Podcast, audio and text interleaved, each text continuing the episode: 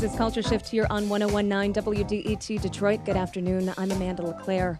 Well, the incredible psychedelic funk of Detroit's Black Merda hasn't been heard live in almost 10 years, and before that, not for decades. The band is reuniting for the Hamtramck Labor Day Festival this weekend and are not to be missed. Here's Anthony and Charles Hawkins with bassist V.C. Beasy and Ellington Fuji Jordan talking about the band. I'm Anthony Hawkins, and we're in the Platinum Disc recording studio. When was the last time you guys played together? Well, we were just trying to figure that out. I believe it was 2008. You know, what's that about it? 2008 at the Max Fisher Theater. You guys sound great. Oh, thank you.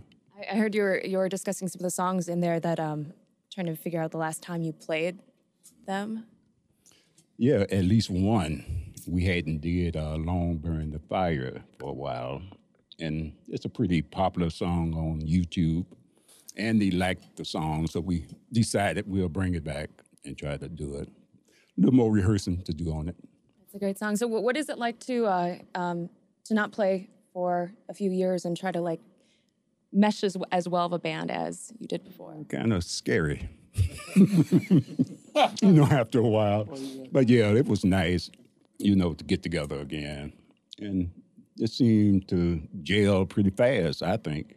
What's the legendary story among you guys? That's safe for radio.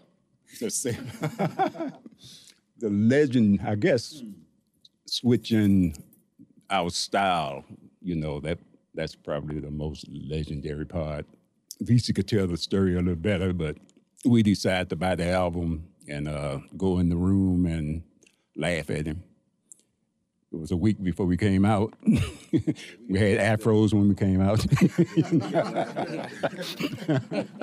So we fell in love with him during that time, you know.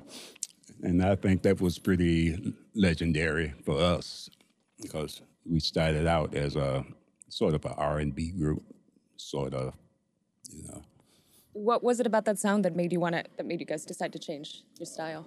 He was just funky, you know, just raw funk. And we play guitars, so quite naturally, he impressed us along with the world, you know. So we decided to switch up. Our music, we try to appeal to everybody on the planet. We're not just trying to appeal to people here in the United States.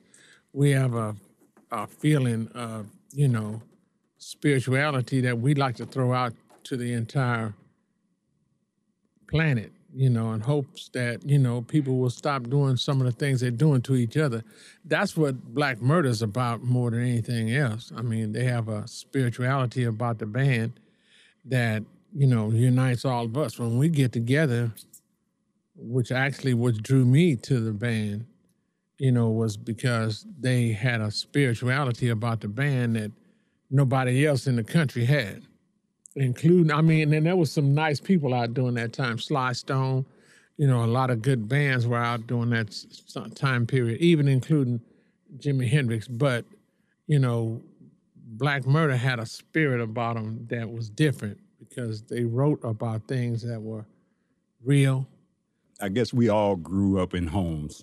You know, our parents was churchgoers, and we would go to church sometimes to hear the choir, and they'll keep a certain rhythm, and they'll sing a certain way, so that's where that chant, you know, a lot of our songs have a sort of a chant to it, you know, whoa, the crying, and, you know, the moaning, set me free. That sort of came from the churches we grew up in.